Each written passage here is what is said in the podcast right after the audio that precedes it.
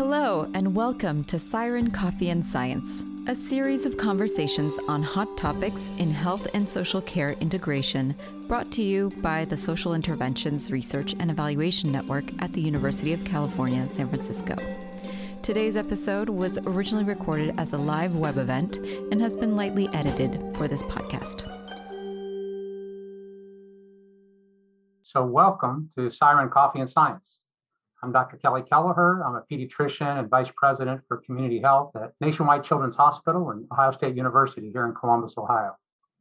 Today's conversation is the third of six conversations related to alignment and advocacy, which refer to the roles that healthcare institutions can play to address social needs at the community level. Today, I'm very excited to talk to Reverend John Edgar, who's the executive director and pastor emeritus at United Methodist Church and community development for all people, and also a very good friend of mine.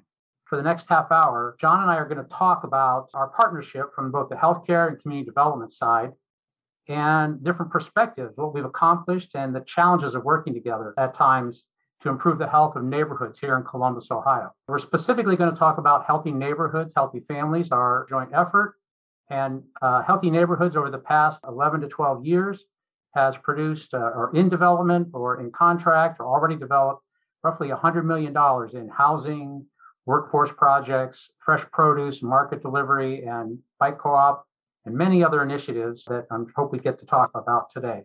But John, in starting, you know, what's a nice Methodist minister like you doing talking about community development? I have been a United Methodist pastor for over 40 years, and for the last 20 years, have been working on the south side of Columbus in a neighborhood that's basically the backyard of Nationwide Children's Hospital. And so, along with uh, launching a church that's actually the most diverse United Methodist church in North America in terms of race and social class, we also launched a community development corporation with the goal of trying to improve quality of life, especially for low income folks in this community and to be able to create a sustainable mixed income neighborhood where ideally using the language that we have claimed from the hospital that we would be creating an alignment to improve uh, the social determinants of health. And so for us, in the first language, the kind of religious side, hey, we say we're just trying to build a front porch to the kingdom of God. What we're after is a sustainable, opportunity rich community, realizing that housing first is the social determinant of health that creates a platform for everything else. John, who are the partners that come together to make up the HNHF collaborative in your mind? Would respond, Kelly, first of all, by answering your question in the traditional way, which is that the primary partners are Nationwide Children's Hospital, this anchor institution. It's one of the largest pediatric hospitals in the country. And I think the last I heard, over 14,000 employees on the main campus. So the hospital is, is the key partner, and then community development for all people. We serve as the partner that's kind of the community connector. We do direct services with about 40,000 different low income people on an annual basis.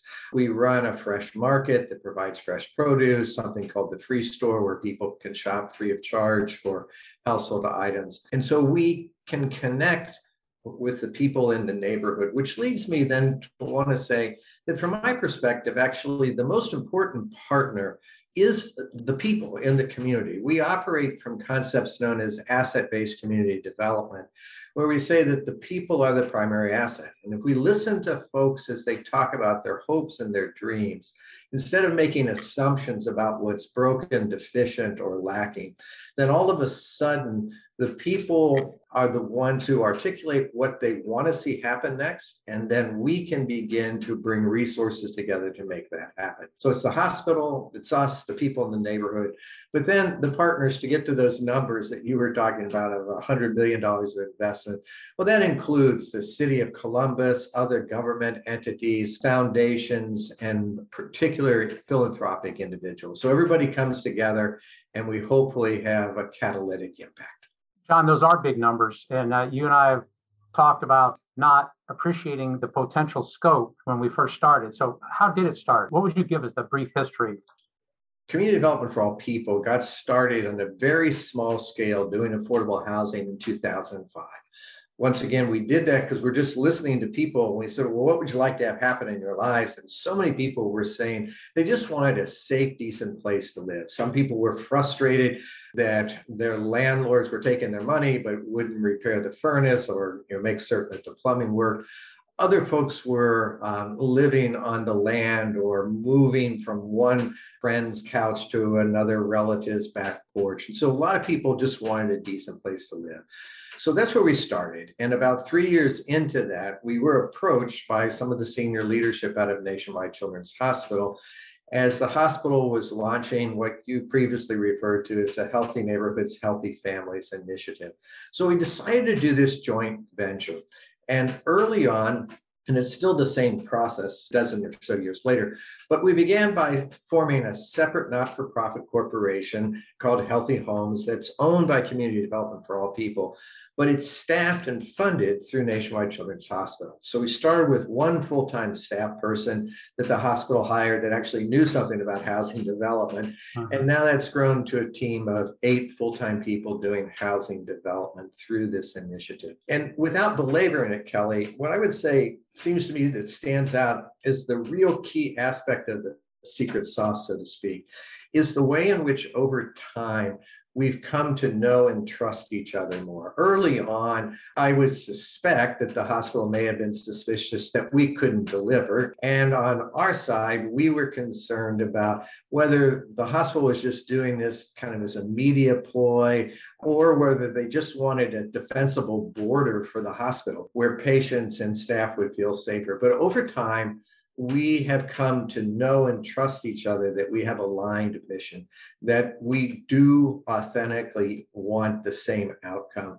We want a community where everybody can thrive and where every child and every family has an opportunity not only to have good health outcomes, but to be able to thrive and achieve their dream. John, as usual, you got to the heart of the matter about relationships. And mm-hmm. so that, that doesn't come easy. So what, what did it take? How do healthcare institutions that, for lack of a better term, speak corporate corporatees and residents who speak democracy in the community and faith organizations that are religious come together and speak the same language?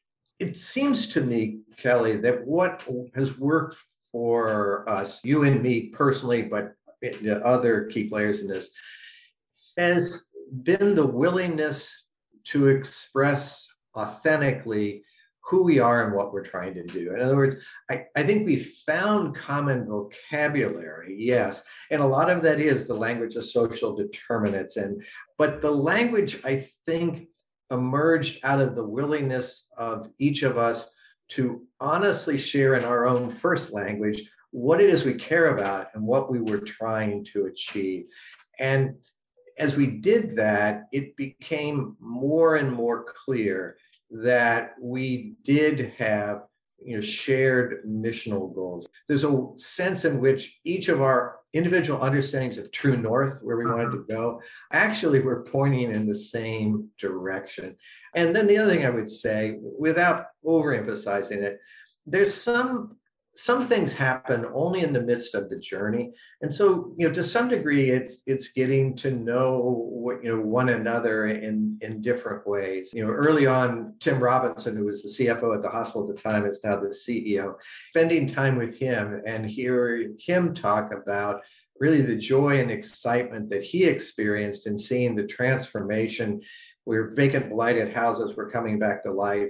But not just the property but it was so clear he really was jazz about thinking that the impact would be more than treating one sick or injured child, but you know, language that you've coined, but that he certainly embraced, that believing that the neighborhood itself could become the patient and seeing that sense of passion in him, as well as you and others, certainly resonated with me, the people on our staff. And then as we were introducing people from the neighborhood into these conversations, that became catalytic. Yeah, I, think I've been also fascinated with how each of our sectors, you realize healthcare was not a single unitary voice. There's individual people who are making decisions, and you can approach them in different ways. Yeah. Mm-hmm. And for us, thinking the neighborhood was a neighborhood and had one voice was eye opening. I mean, uh, some of the early changes of shutting down certain businesses and opening up new ones that were different had its positives and negatives. Learning to hear the diversity within the voices in the room. Yes, absolutely. That is key. When I talk about that, the people are the primary asset, that's true, but that's hundreds, in fact, thousands of individuals and and their experiences. Kelly, we're talking about this and, and just thinking back, I believe another aspect, it's in the same zone, but part of what made it come alive, I think for some of the senior hospital folks, is when we were inviting uh, you and and um, Tim Robinson and others to come to some of the events that we were doing, so that it wasn't just that we said, "Hey, there are 20 some thousand folks that got free clothing from the free store. But when we did things like in the effort to ensure that babies would thrive into a first birthday, we started holding these community birthday parties four times a year to celebrate every baby that reached that milestone. Before COVID, we'd have 300 plus people packed in to our assembly space. And when you and Tim Robinson and, and others came, there was there was a type of authenticity in those encounters too, because certainly we weren't controlling who you could talk to. I mean, I mean you, know, you were at some of those. Those things were kind of wild, open events. I mean, they were joyful, but it was possible to create encounters that weren't focused exclusively on a clinical or medical intervention around a particular child and a particular presenting problem. But these were folks in the midst of a journey trying to make certain that their, their children and their infants would thrive. And so I, it's only an illustration, but I think it was in those encounters that we began to see the validity of what each other were really achieving. And then that that enhanced the confidence of, well, let's go try to do the next great thing. I frequently tell people when they ask that one of the biggest things I've seen change in the neighborhood is our own institution. Passion people feel about it. The part it used to be us and them yeah. talking about the neighborhood, and now it's what are we going to do to make this better? Right. And so we've gone from us and them to we. And our staff feel that way, which is a remarkable transition over the years and again, in the same spirit of that, if I've got it correct, every one of the folks who come to do their residency at Nationwide Children's Hospital does tour through the neighborhood, but that includes those residents coming you know, into our main campus and hanging out with people who are shopping in the market, folks who are volunteering in the free store. And there is a kind of camaraderie that emerges in that, and this shift from us versus them to, as you said, a more global understanding of we, we are all in it together. John, how do you believe that the goals of CD4AP are being met? So, if Kelly, in terms of how those goals really are playing out for community development for all people, what we are seeing very much is a transformation in the neighborhood around us. Early on, there was so much of the blight, vacant, abandoned housing that were very discouraging for, for everybody, you know, and, and activities that were detrimental that were occurring there. And so as the properties improved, then we were able I think, to convince ourselves that we could move the needle on, on other things. So we began to you know, look at things like food security, you know, with the fresh market, transportation issues, working with, with kids and after school programs and all of that. And, and so those programmatic things were emerging and gave us confidence that we were going someplace. Um, and then to, to kind of extrapolate just a little bit further, what we also saw was that every time that we were advancing, kind of getting around a bend in the road, there were a new set of challenges there. And so a lot of what we are facing right now is the challenge that come with the success we've had, in particular, what's happening with rising property values in, in our community. Is we got rid of the blight, there was a lot of opportunity for private market folks to come into the community, buy up the remaining vacant properties or even properties that were rented, push tenants out, flip them. So this concept of gentrification.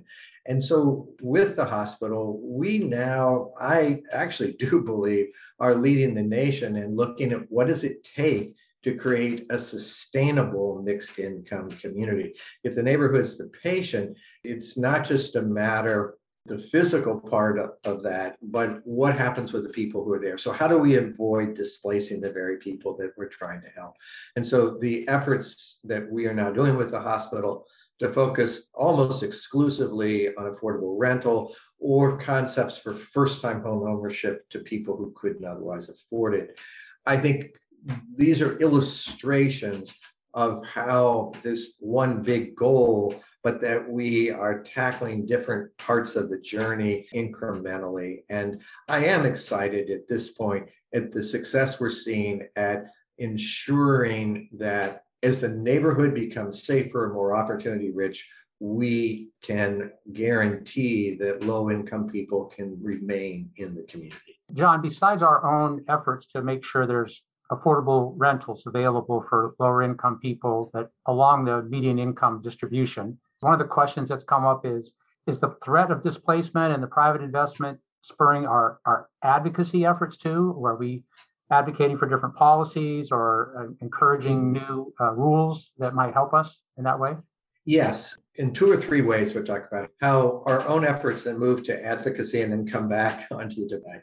So part of this has to do with the tools that government can bring to bear to ensure long-term affordability. So tax abatements that are tied to rent staying affordable, efforts to cap property taxes for low-income homeowners so that the taxes themselves don't force them to sell we're doing really well on getting tax abatements for affordable rental development. This capping of property tax, there's an element of that right now in Ohio, but it definitely needs to be enhanced. There's a lot of advocacy right now about how we can do that. Also, our community, Central Ohio, now has one of the most aggressive, although it's fairly recent, land trust, which is a tool in which we can do home ownership put significant government and private philanthropy investments to hold down costs, but have those subsidies stay with the property over time so that we can have long-term affordability even with home ownership. And so some of those tools we're both using, but we're also refining them and then moving at the city, county, and state level to look for legislative adjustments to maximize that potential. So, John, I of course like to answer it, but I'd like to also have you say what, what the hospital does to contribute to this part, because I know what you do now, but also how you think what the hospital motivations are or what benefits you see for them. So I would start by going back to the early days. It's something I meant to say and didn't before. I think the single smartest decision that the hospital ever made in this was at the very beginning when Tim Robinson, as the CFO, suggested that the hospital back then just give $100,000 a year to community development for all people for general operations so that I would spend less time hustling money, could spend more time trying to deliver on these shared dreams. But uh, and, and those investments from the hospital have increased over time. But it did matter and it still matters because the hospital has some financial strength that nobody else does have. And so to be very intentional about how that money is used, including to strengthen the nonprofits they work with, that's one part of it. Clearly, as, as we already said, the hospital's willingness to recruit and pay for high quality staff whose expertise is in housing development or other aspects of neighborhood transformation, that's been incredibly beneficial. And then the hospital, as I've come to discover, has a pretty serious marketing department and also you have full-time lobbyists. And so when we start talking about advocacy to be able to do kind of an inside and outside game for lack of a better phrase where you know we can organize people at the neighborhood level hold town hall meetings and other things. And then you can through the staff that you have do some pretty impressive inside negotiating with key business and governmental leaders I also thought maybe you'd like to comment. I'll, I'll, do a little bit, but about how ACOs and contracting dollars can help. And turns out, personally believe, and I'd be curious if you agree, that the presence of a fully capitated accountable care organization called Partners for Kids at Nationwide Children's Hospital that insures all the Medicaid children in central Ohio to the tune of $1 billion a year is a strong driver of improving health in the community through investments in neighborhoods. But do you feel like that's been part of the conversations for you? Yeah, absolutely. Uh, I still remember the, the day I asked you what the heck's an ACO and you explained it to me. Uh, but since then, yes, because even even in my conversations, you with other senior hospital folks, this ability to talk about kind of a double bottom line, you know, if not a triple bottom line, but at least, you know, hey, there's a missional goal. We all care about these kids and we do want the, the best health outcomes for them and their families but also to say that there's a business component of this, not not 100%. In fact, you've taught me over time that it's a bad idea to argue to do the right thing solely on the basis of, of the business dollars, but to have an accountable care organization that receives money on a capitation rate. And so the healthier the kids are, the better the bottom line is is an incredible additional motivation. And again, not to minimize the yearning of senior hospital folks to just have low income families thrive, but to know that so much of the business of the hospital is treating low income folks, children, and to the degree you keep them healthy and out of the hospital is how you make money in that or or don't lose money because it is a nonprofit hospital I, I, think is incredibly significant. And i would argue kelly that you and i are still finding our way forward to best articulate back to the hospital and the aco leadership partnership for kids that double bottom line value of the work we're promoting. Yeah, I couldn't agree more. It's very difficult. Why does a hospital or healthcare institution take on community development work and alignment work in the community, especially when there's concentrated areas of disadvantage, like the South Side is the largest rates of vacancies in all of Central Ohio when we started? You do have to have some financial support, which is the keeping children well. But mm-hmm. there's also marketing results. When the mayor and the governor come over and cut the ribbon on on the new bike co-op or opening up the food pharmacy, or those mm-hmm. things are press events and a lot of positive things. New partnerships, uh, new community developers and private developers who want to be on the board now and mm-hmm. make donations to the hospital because they see the future of of neighborhood development in the region. So those things all are important. And I think the hardest part is actually saying, are we really helping child health outcomes? I mean, we mm-hmm. know we're helping the neighborhood be safer. We know we're helping the housing stock. We know mm-hmm. there's more affordable rentals available. We know there's kids walking to school, but are children healthier? And we struggle to document that. Yeah, and of course, that's some of the research you're doing right now. From what I understand from reading some of the, the summaries of some of your work and your colleagues, the trending is there. Part of it is that these are long-term interventions that matter over time, and it's difficult always to be able to measure that impact in a short-term study. But we are seeing things that are improving. You talked across the years about infant mortality rates It's kind of a canary in the coal mine that can be looked at, and we are seeing benefits there. And one of the initiatives that we do has a has had a zero infant mortality rate over a six-year period. Now, again, it's, it's a small number of families we impact. But the trend lines seem to be there and hopefully enough to convince the ACO Partnership for Kids to continue these investments along with the hospital and to attract the attention of other hospitals across the country. Because together we could be doing so much more than just one hospital one neighborhood one cdc trying to be a pilot you know, that illuminates a way forward. I, I think we're getting some of those encouragements, and I think the hospital right now is telling me at least that we don't have to have a hospital bottom line improvement. They're already seeing trends enough that they're happy as the accounting department, but they feel like the other benefits have been so great from politics, abatements, other relationships with the government and other advocacy groups have, have really impressed them. So how would you tell faith-based groups to move forward, John, in approaching hospitals?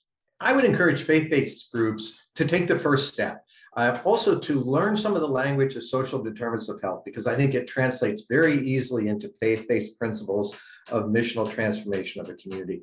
But yeah, for uh, faith-based groups to step out, to approach hospitals, but to do it from strength rather than weakness, to never approach a hospital and say, we need your help because we can't afford you know, to maintain our facility, but rather to say that we are building relationships in the community. This is what people are yearning for. Together, we could make this happen. I think that's a great place to begin. And then I would say from the other side, for healthcare institutions to look around and try to identify who in a community is already doing something that's building relationships of authenticity with poor folks, and then talk about coming together for programmatic interventions that move the needle, get that alignment to get better health outcomes. Mm-hmm. Well, that's all we have time for today. I want to say thank you to John for his insights, for his leadership in the community, for radical change that he has helped pilot uh, on the South Side and, and for our friendship. Thank you all for attending. The next Coffee and Science is in two weeks on October 22nd. It'll be a conversation between Bik Am and Mike Koprowski on advocacy strategies to act on housing as a political determinant. So please join us then, and thank you again. Thanks for listening to this episode of the Siren Coffee and Science series, a project of the Social Interventions Research and Evaluation Network at UCSF. Raven Forest Communications does our editing and sound design. Susan Shepard designed our cover art, and Aurélien Jucla composed our music. Laura Gottlieb, Dylan Gonzalez, and Yuri Cartier, that's me, produced the podcast and the live event series. Join us for our next live event by visiting sirenetwork.ucsf.edu. Questions or comments? Email us at siren at ucsf.edu. And lastly, let it be known that the views and opinions of the participants on this podcast do not necessarily state or reflect those of the Regents of the University of California, UCSF, UCSF Medical Center, or any entities or units thereof. Take care.